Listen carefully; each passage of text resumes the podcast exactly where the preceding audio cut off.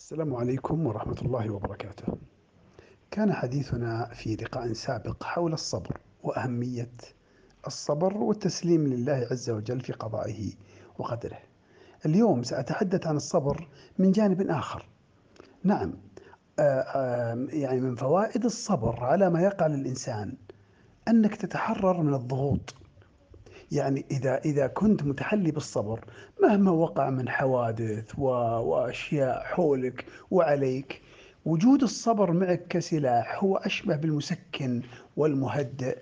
بدل من نوبات الغضب ونوبات الحزن ونوبات الاكتئاب تتعامل معها بشيء من البرود. ما دام أنه وقع الأمر فالحمد لله على قضائه وقدره. ومن مزايا الصبر أنك ب- عن طريقة تحصل على ما تريد.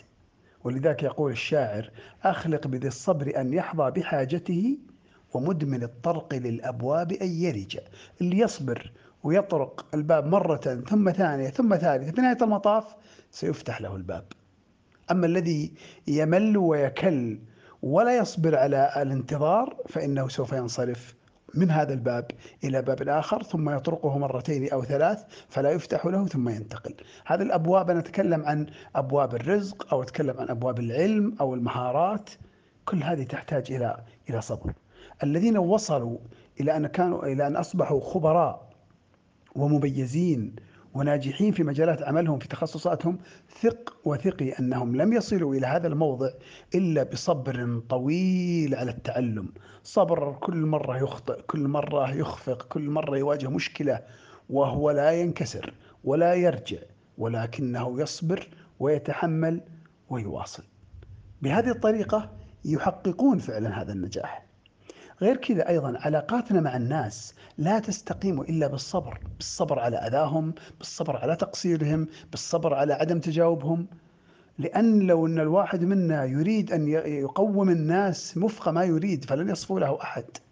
لكن هذه الدنيا وهذا أحوالها وهذه أحوال أهلها ونحن منهم. فنحن عندنا جوانب إيجابية وعندنا جوانب سلبية كما أن لأصدقائنا وأحبائنا وأقاربنا نفس الأمر. فبالصبر تستطيع أن تتعايش مع الناس، تتحمل ما يوجد لديهم من سمات وصفات يعني غير مناسبة لا تصلح لك، لكن مع ذلك تتحمل من خلال الصبر وستجد أنه بهذا الصبر تتقبل أنت جملة من العيوب التي لا يمكن تغييرها في الناس. الصبر في الحقيقة هو يرفع من من من قدر الإنسان لأنه يجعله مع فئة الله عز وجل أثنى عليهم وقال إنه معهم إن الله مع الصابرين.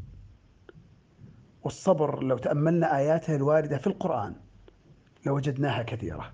إذا الصبر منهج جميل ورائع وأداة مهمة مرة أخرى أؤكد عليها لراغبي النجاح. دمتم بكل خير.